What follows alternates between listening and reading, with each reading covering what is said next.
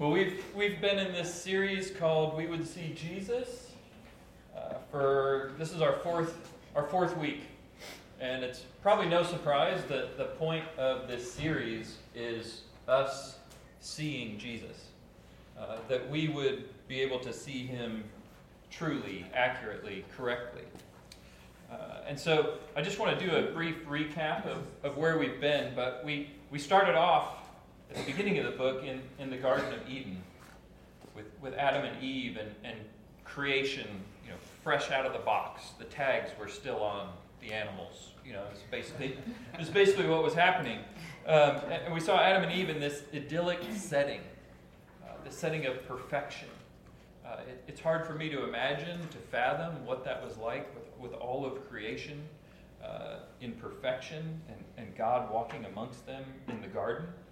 Um, C.S. Lewis described it this way. He said, In perfect cyclical movement, being, power, and joy descended from God to man in the form of gift and returned from man to God in the form of obedient love and ecstatic adoration. Uh, and we discovered in that setting our purpose and, and the purpose of life to know and to walk with uh, and to follow God, to love Him uh, for who He is.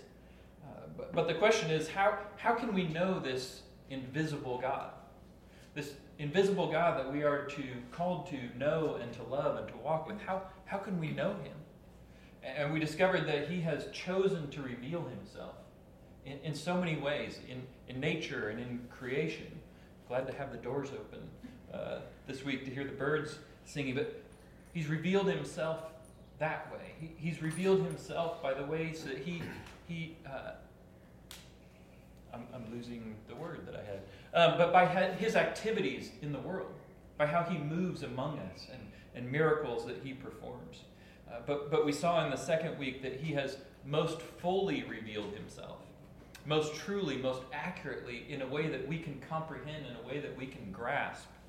He's revealed himself in Jesus. And, and it's in the face of Jesus uh, that we discover God as he really is. Uh, and in, in that week, we saw that in Jesus, we see that God's glory, in other words, what, what God wants us to know most about him, his, his reputation, who he really is. We saw that God's glory consists not so much in his ability to exalt himself and to humble man, but rather in his willingness to humble himself for the sake of man. And we saw that's just such a different way than we so often conceive of God. Uh, the author talks about we, we conceive of God as this God with a big stick uh, that's just, just waiting for us to screw up so that, that he can whack us on the head. Uh, but it turns out that that's, that's not who this God is. That, that in Jesus we see this God who is willing to humble himself for our sake. And then last week, uh, just in time for the playoffs, uh, Jeff reminded us that, that in spite of the fact that we, as men and women, uh, for, for all of time, have been constantly uh, and, and regularly throwing the challenge flag at God and asking the question is what he says really true? Are things really as God describes them to be?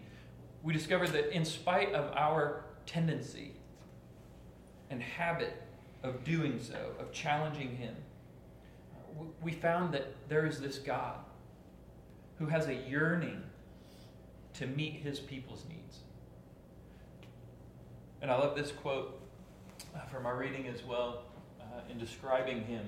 Uh, we also saw the names of God and that, that name I am. The writer says this He says, Where there is need, there is the I am yearning to turn man's sorrow into bliss whenever man will let him. It is not, therefore, the hungry seeking bread, but rather the bread seeking the hungry.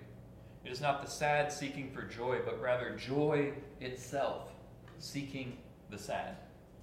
And it is not emptiness seeking fullness, but rather fullness seeking emptiness, uh, that he may fill it. And the focus was on our need, that we see Jesus through our need. as, as we allow Him to become what it is that we need, we see Him as He really is. Which that idea of need brings us to today. Because if our need is central in all of this, then, then what is our first and basic need as humans? What is our first and basic need as men and women? Uh, if someone asked you that in relationship to God, that what humanity's greatest need is, what would you say? Uh, best Sunday school answers only. No cheating in case you've already read the test. But, but best Sunday school answers only. What, what's our greatest need as men and women? Jesus. Jesus, yes. Always get the gold star for Jesus, no matter what. Yes? To be saved from sin. To be saved from sin. Yes, absolutely.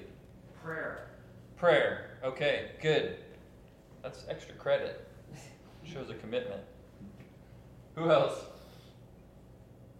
What's our greatest need? To feel loved. To feel loved. Grace. Grace, yes. Forgiveness. Extra credit. Extra credit. Grace. Oh. I said forgiveness. I knew I heard forgiveness somewhere. Yes. Forgiveness, right? Grace, mercy, forgiveness. Those that's our greatest need. And that's what that's what I would answer as well. But but in this chapter the author makes such a powerful point about what our first and basic need really is. And we find it uh, John was talking about the Apostle John earlier. Uh, but, but we find it right at the outset of his gospel. Uh, and, and we actually looked at this same verse at Christmas time. We talked about the Word becoming flesh. So John says this He says, And the Word became flesh and dwelt among us, and we have seen his glory. Glory as of the only Son from the Father, full of grace. But it doesn't just say full of grace, it says full of grace and truth. And we might think that that's just a one off, right? But actually, John's emphatic about this. And just a couple verses later, he repeats the same phrase again in talking about Jesus. He says, From his fullness we have all received grace upon grace. Double grace, grace upon grace. But just let's make sure that you know. He says, For the law was given through Moses, but grace and truth came through Jesus Christ. Now, what's so important about truth? Like, don't we just need grace? Don't we just need mercy? Don't we just need forgiveness? The author makes the point that, that without the truth, without seeing and knowing and grasping the truth about ourselves, that grace and mercy and forgiveness elude us because we are unable to see our need for them. That without seeing the truth about ourselves, we will fail to see our need for any of those other things. It's only as we discover that truth about ourselves that we can begin to understand our real condition as humanity, our real condition as men and women in this world. Because sin, which lives within us, is kind of like a disease within the body. It can be there for weeks or months or sometimes even years before it's discovered, before we're even aware of it. And it's only as we discover it that we have any sense of urgency or desire to deal with it. You know, I still remember the day back in 2012. Heather and I were just going about our lives, going about our business, uh, trying to raise four kids. I recently graduated from seminary and was working at North Bible Church. Um, Heather was holding the house together, and probably me at the same time. Um, And, and on this particular day, she had an appointment to get some reading glasses because she felt like that was the next step in her life of maturity, Advanced in years? of being advanced in years, like Tim Duncan. Um, so, so she was going to get reading glasses, and I was going to meet uh, a friend for the first time. We'd never met in person, um, but he lived in Tennessee or North Carolina, I think it was. Um, and we'd been in contact for several years on some stuff, and he came to town to visit, and, and I wanted to treat him to Chino Bandito.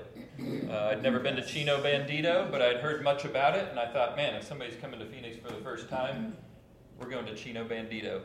Um, so I was probably enjoying some kind of sweet and sour chicken Mexican thing um, over there when uh, Heather reaches out to me because she's just concluded her appointment at the optometrist or ophthalmologist or opt something.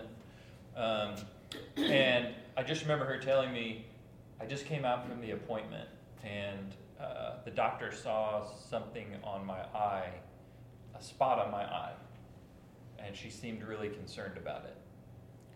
Uh, and so I just wanted to let you know, and we can talk about it later. Uh, and, and I remember sitting there at lunch going, well, she's at the eye doctor getting glasses, right? Like a spot on your eye. I don't know anything about spots on people's eyes. Like, how bad can this be? Um, of course, I hadn't seen the concern in the ophthalmologist's face um, the way that she had. Uh, but anyway, that, that conversation, that moment, turned into a doctor appointment, a doctor's appointment, uh, which turned into another doctor's appointment, which turned into another doctor's appointment, which turned into a, another doctor's appointment. And we kept going from one doctor to another, increasing in expertise and equipment and ability uh, until we finally got that diagnosis. Uh, and, and within 10 days of getting that diagnosis, and it, it may have been shorter, it may have been the next week, I don't remember. Uh, we were on a plane flying to Philadelphia for one of the craziest surgeries um, you'll probably ever hear about. Uh, because the experts um, in this diagnosis from all around the world, uh, people fly in all around the world to Philadelphia uh, for this particular diagnosis and treatment. And, and as I was reading this week in our chapter, uh, I was struck by this quote, and that's what brought me back to this moment. Uh, he says, It is by seeing the concern of the doctor and the extreme measures prescribed, that, that surgery in Philadelphia, uh, that the patient learns for the first time the gravity of the trouble from which he or she is suffering.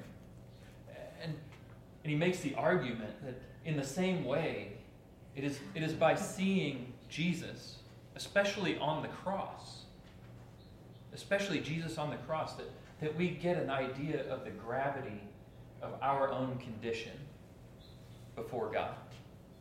That, that it's there as we see Jesus on that cross for me, for us, that we discover something of the truth about ourselves. A, truth which we are so often in denial of up until the moment of the truth being revealed. And I want to go back to that surgery, although I'm sure Heather doesn't. Uh, but I just want to ask the question what, what would it take for you to allow someone to sew a piece of metal to the back of your eye? What, what would it take for someone, and I, and I have some of these charming uh, devices that they use. Heather, you don't have to look if you don't want to. Um, and, and, these are just some examples of them, but, but this is what this surgery involved, was the, the cutting of the eye muscles uh, in order to access the back of the eye. Uh, taking a contraption that looks something like this um, and having radioactive seeds implanted into it. These, these plates are made of gold, or at least plated with gold, uh, to try to stop the radiation from going backwards. Um, and so you are under anesthesia, have this sewn to the back of your eye, and then they take this giant lead cover and they put it over the front uh, to try to keep the radiation from spilling out the front. And they perform this surgery, and then they ship you off to the what we affectionately refer to as the glotel, right? Because there's all of these patients in the glotel with wristbands that explain that they are radioactive. Uh, and so you are essentially placed in quarantine for five days with this item uh, sewn to the back of your eye uh, and left in that room. Um, I was the food runner. This was before DoorDash. I actually invented DoorDash. And since we were staying in Philadelphia, what's that? Diet Coke. And Diet Coke, yes. Um, I eventually learned to, and Heather became concerned because we're living in a hotel room, right? And she's having trouble sleeping, and I'm not sleeping, and so our schedule is like all over the place. So sometimes I'm going out at midnight or 2 a.m. or something to get to get dinner. Um, in downtown Philadelphia. And so I, I eventually started leaving everything except cash and my driver's license um, when I would go out at night. I thought, well, driver's license is good in case they find my body. Um, leave the wallet, leave rings, just cash. Um, so, um, but I did uh, find a picture of Heather. Um, this is her curled up with a teddy bear that Holly Delhousse gave her prior to our trip when we met with them and they prayed for. Um, but yeah, this was this was the situation for five for five days, and she was in si- significant pain. Um, just imagine every time you forget not to move your eye. Uh, just yeah, no bueno. Um, so, what what would it take? I keep forgetting you're back there. What would it take for you to allow someone to sew something to the back of your eye? Probably life or death. And in our case, that's, that's what it was. It was life or death. There are certain things that you're only willing to do. There's certain things that you would never even conceive of doing, apart from it being a matter of life and death. And we can therefore envision the danger that we face by the extreme measures that Christ was willing to go to for us. In the same way that we faced what we faced at that time, God was looking down on our condition and knowing that it would take something extreme to bring us back to Him. That, that in seeing Jesus on that cross, we see the truth of ourselves, the truth of the gravity of the situation. That, that apart from this truth, we, we can manage to, to wander through life playing a charade or wearing a mask, uh, deceiving others about who we really are, about what our heart is really like, and ultimately even deceiving ourselves. A classic example, which a uh, small group we'll be looking at tonight, or this week rather, uh, classic situation that I think reflects this is, is the parable of the Pharisee and the tax collector in Luke chapter 18. And when they were looking up the passage last week at a small group to see what the story was, I think it was Mr. Coca that read the first line. And the parable starts something like, And Jesus told this parable to those who trusted in themselves that they were righteous and treated others with contempt. And in that parable, we see a Pharisee, a, a religious leader, who, who goes into the temple and pulls a total Mark McGwire while he's in the temple. Now, that's another story I can mention another time. Um, actually, I'll mention it now. Um, there was this big home run race in Major League Baseball. I don't even know what year it was, but Heather and I were either dating or married at the time. 1998? 97, 98? Yeah. Sammy Sosa, Mark McGwire, um, they're battling it out. Who's going to break the record? Who's going to have the most home runs? And we just remember in this in this one TV interview after the game, I think McGwire played for St. Louis, right? The Cardinals. The interviewer asked him, you know, what do you think about all this, you know, in the home run derby? And Mark goes, yeah, you know, I just continue to amaze myself. Oh my God. and forever, Heather and I have never forgotten that, right? It's just like, wow, I just man, I just continue to amaze myself. I, even I don't know how great I am, right? That's, that's what he's saying, basically. Um, and what he should have said was, even I don't know what steroids can do for you. Like, this has blown all of my expectations out of the water, right? Um, and we see, we see some of that in the Pharisee in the temple, right? Because he, he walks in and, he, and he, he stands you know, in his spot, and he just and he just starts thanking God for how great he is. Right?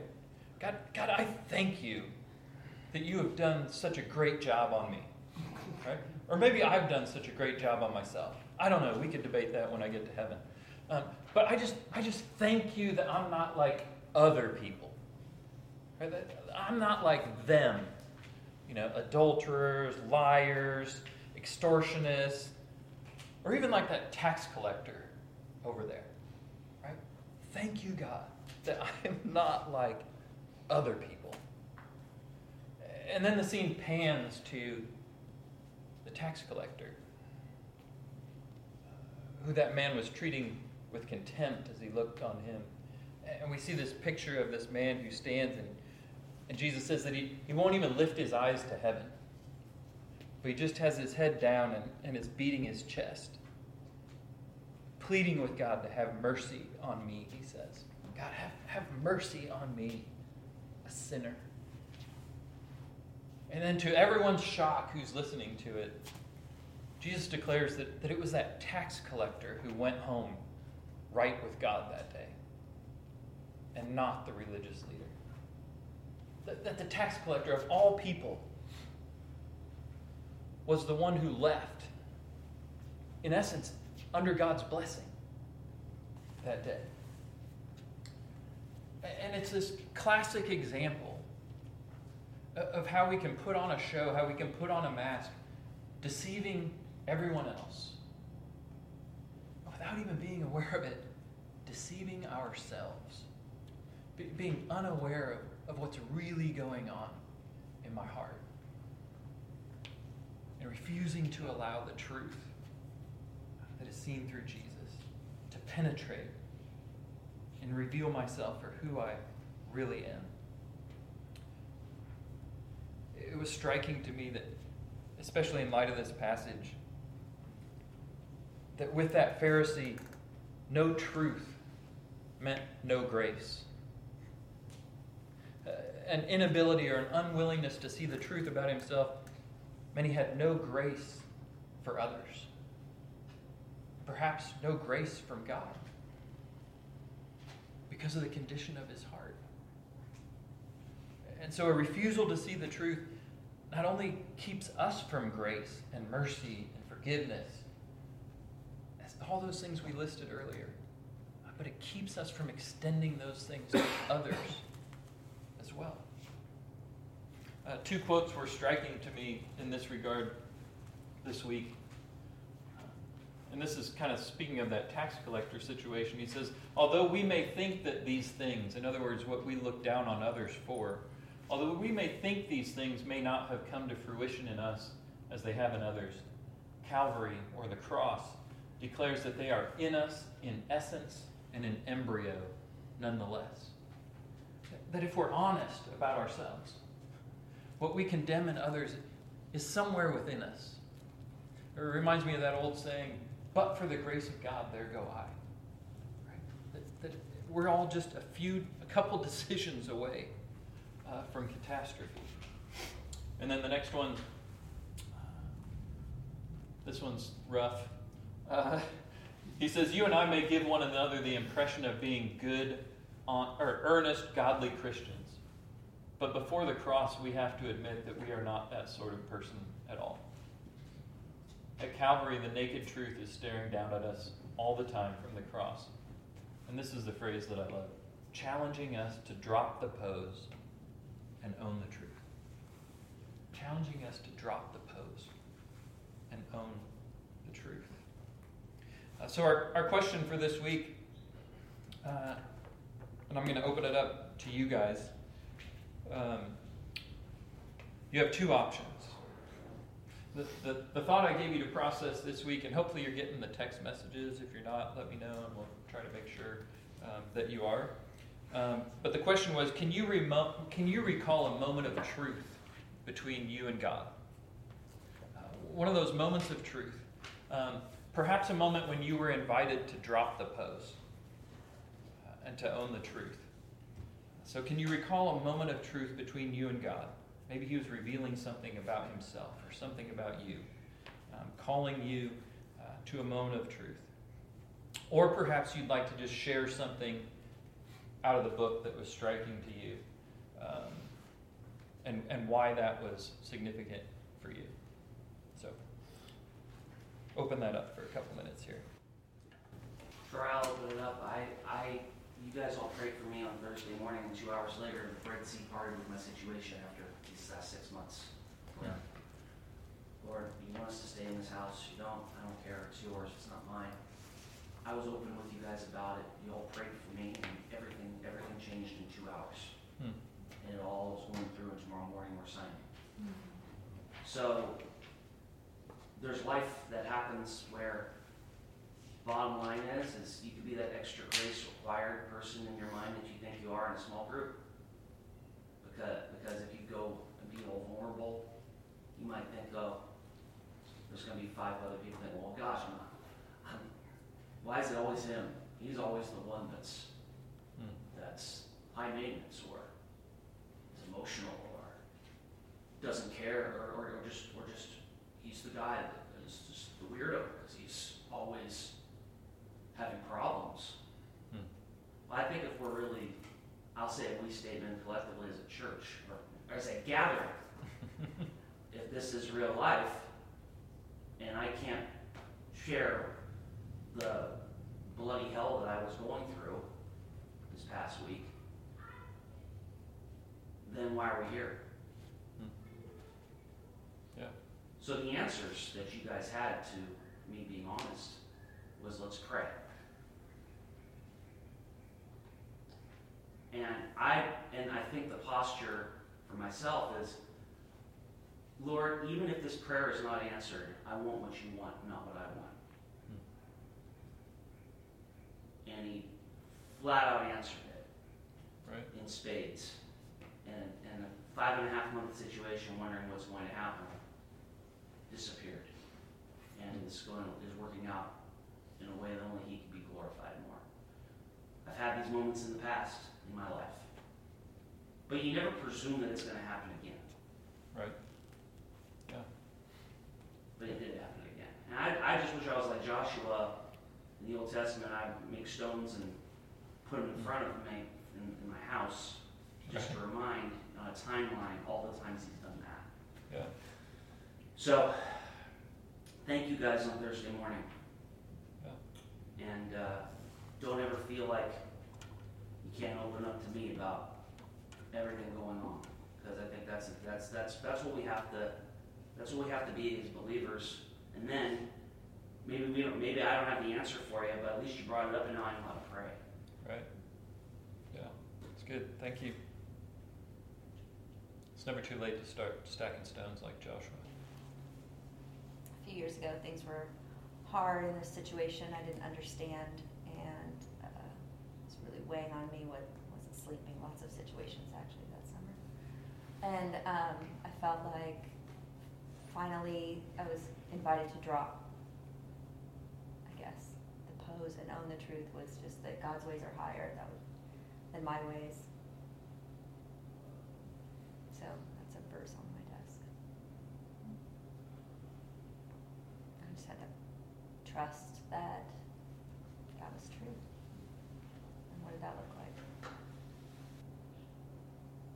I had a situation a few years ago where I was um, at risk of losing a very um, important, close relationship in my life, and um, had no idea it was heading that direction because I had my measuring stick out, and I was using it on myself and on others, and um, God had already taken me to a place once before that where. I thought he had taught me and shown me that that measuring stick was not what he wanted me to be using, but for some reason I just still hadn't gotten the whole picture. And when this happened, I was just completely broken, worse and more than I had ever been before, and I was completely and totally helpless and at his mercy. And as painful as that was, what was so amazing about it was that he he revealed that message of truth to me through a book that I was reading and it just it was so clear immediately in the first chapter that I had God's economy all wrong in my mind. Hmm. That his economy is not linear, but it is vertical and everything in my life had always been, and it, it is human nature. Everything in human nature is linear. If you want to get from here to there, this is how you have to do it. And um, it was such a huge lesson and such a revelation to me. But what was so sweet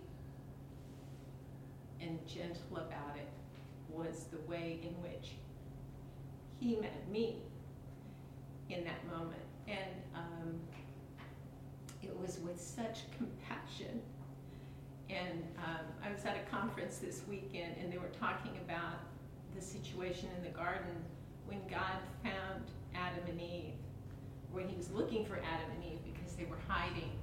And it's we so often are so, and I know I did for a long time, thought that God comes to us with such chastisement, and He doesn't.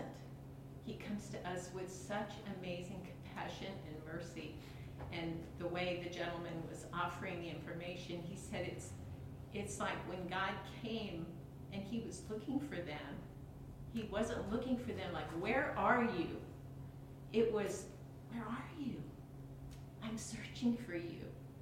And it was so crazy because he, he described it as though God was already out with his with his thread and his needle, looking for a way to sew clothes for us. Hmm. He already had new garments prepared for us in the midst of our sin, and he comes so compassionately to offer that. But until I recognized that truth of what was really inside of me and what I was capable of not are incapable of offering someone else in terms of grace and love and how I could when I realized the depth of the of the pain that I was causing somebody else that I was so unaware of Hmm. it was in that that I said, oh, God, I need you. But if I had not come to that realization, I could have continued on with my measuring stick and it wouldn't have mattered. Right. And the truth is what sets us free. Yeah. Yeah. Thank you.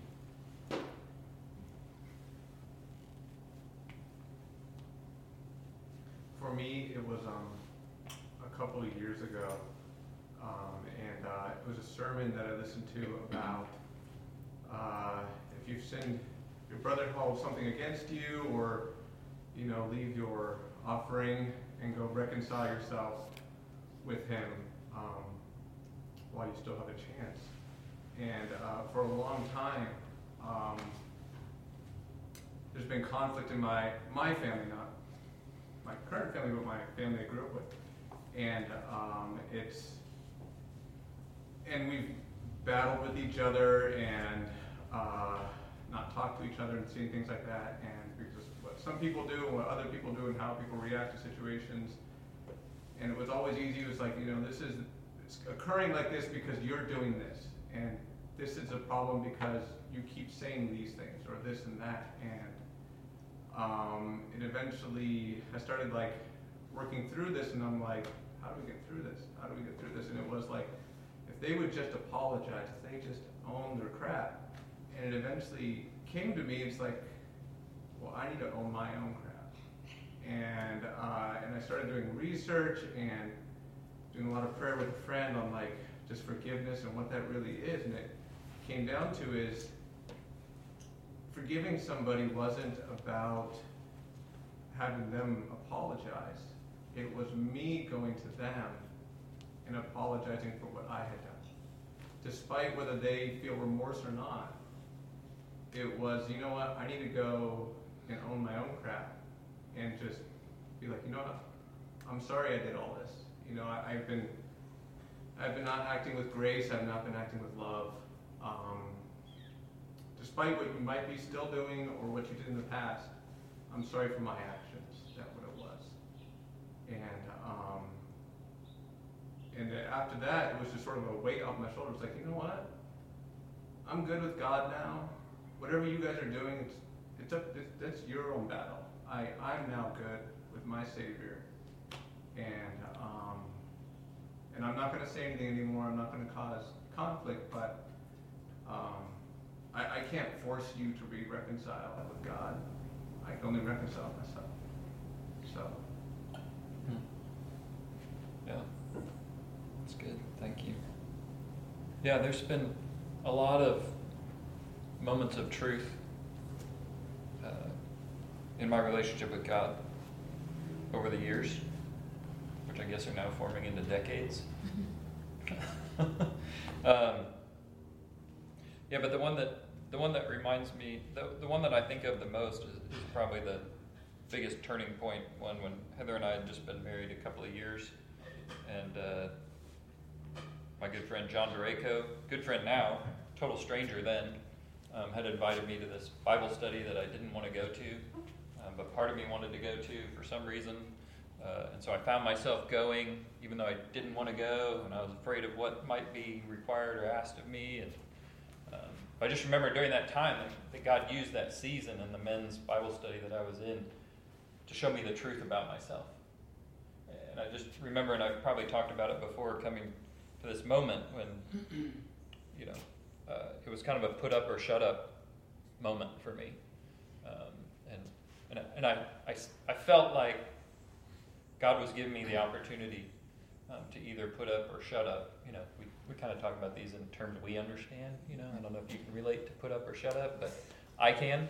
Um, and so that's probably why God came to me in that way. Um, but it was it was either stop calling yourself a Christian or start living like one. And I just saw this huge divide between who I said I was in terms of being a Christian and, and what my life really looked like, what my relationship with my wife really looked like, what, what my life looked like when nobody else was around and doors were closed. And, um, and, and I came face to face with that truth in that moment. And, and what's so powerful to me about that in the context of this chapter is that Jesus really is grace and truth. Uh, and he had to start with the truth in order to offer me the grace, in order for me to see my need for that grace. But he does it in such a compassionate way. He, he does it in such a loving way that that's it's grace and truth somehow wrapped into one. They aren't separated. but but it's like the truth is is covered in grace and the, and the grace is infiltrated with the truth and you, you can't separate them. Uh, and I just remember how gracious he was in that in that moment. And I think that's something that the author touches on in this chapter as well, is that is that when we're when we're re- revealed what our condition is, but there's a surefire solution for it. It's so much easier to welcome the truth and to receive the truth. And that's just what Jesus has done. He, he has revealed the truth about himself and the truth about God and the truth about us in such a way that makes him approachable uh, and understandable, something that we can comprehend.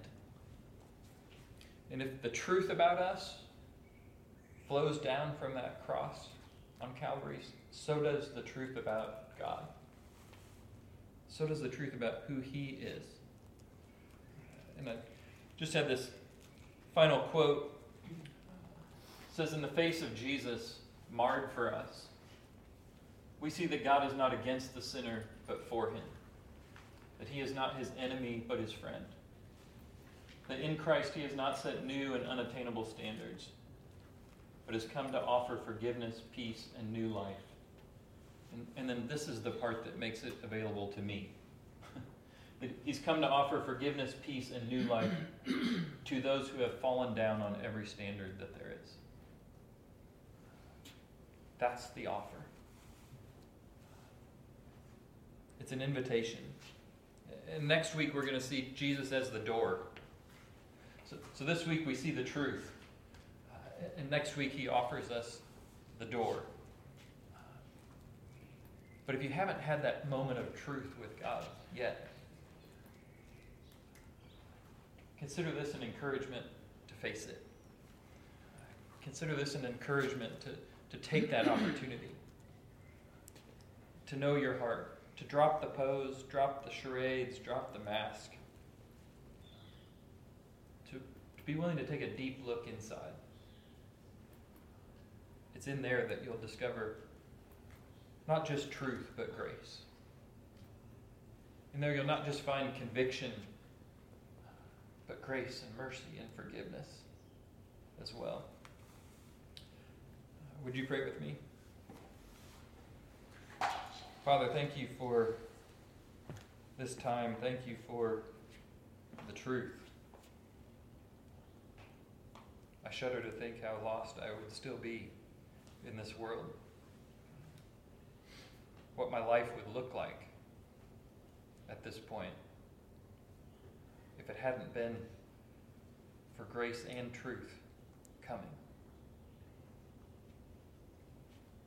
Lord, would you give every person in this room the courage to see and to own the truth? And wrap it in that grace in a way that only you can do. Help us to be encouraged that you are for us, that you are seeking us out, that we don't have to hunt you down with our empty stomachs, but, but you are the bread seeking to fill every need that we have. We give you ourselves. We ask it all in Jesus' name. Amen. In just a moment, we'll rejoin the message for today's closing thoughts. But first, we wanted to thank you for tuning in. Real Life Arizona is located in Scottsdale, Arizona, and exists to reach the world for Jesus one person at a time. For more information about Real Life, please check our website at reallifearizona.com or email us at info at reallifearizona.com. Now, some closing thoughts from this week's message. Heather, thank you for letting me share your story, our story. Um, not the easiest thing to recount or relive. Um, but in, light of the truth about ourselves, uh, I, found that line so encouraging and comforting. The cross has the final word. Regardless of everything else, of anything else, the cross has the final word. What, what Jesus did for you, what Jesus did for me, outlasts anything else. All of our doubts, all of our fears, all of our trials, our struggles, it's done. It's finished. He has made a way. And I just want to close with this quote from Tim Keller, uh, if Jonathan can find it in there. The gospel says you are more sinful and flawed than you ever dared believe. That's the truth. That you're more sinful and flawed than you ever dared believe. But there's a second part. And that you're more accepted and loved than you ever dared hope. Take that hope today. Dare to hope. Dare to believe it. Dare to hope. And see where it takes you. And in the meantime, may the Lord bless you and keep you. May make his face to shine upon you and be gracious to you. May he turn his face towards you and give you peace. Go in that peace today. Amen.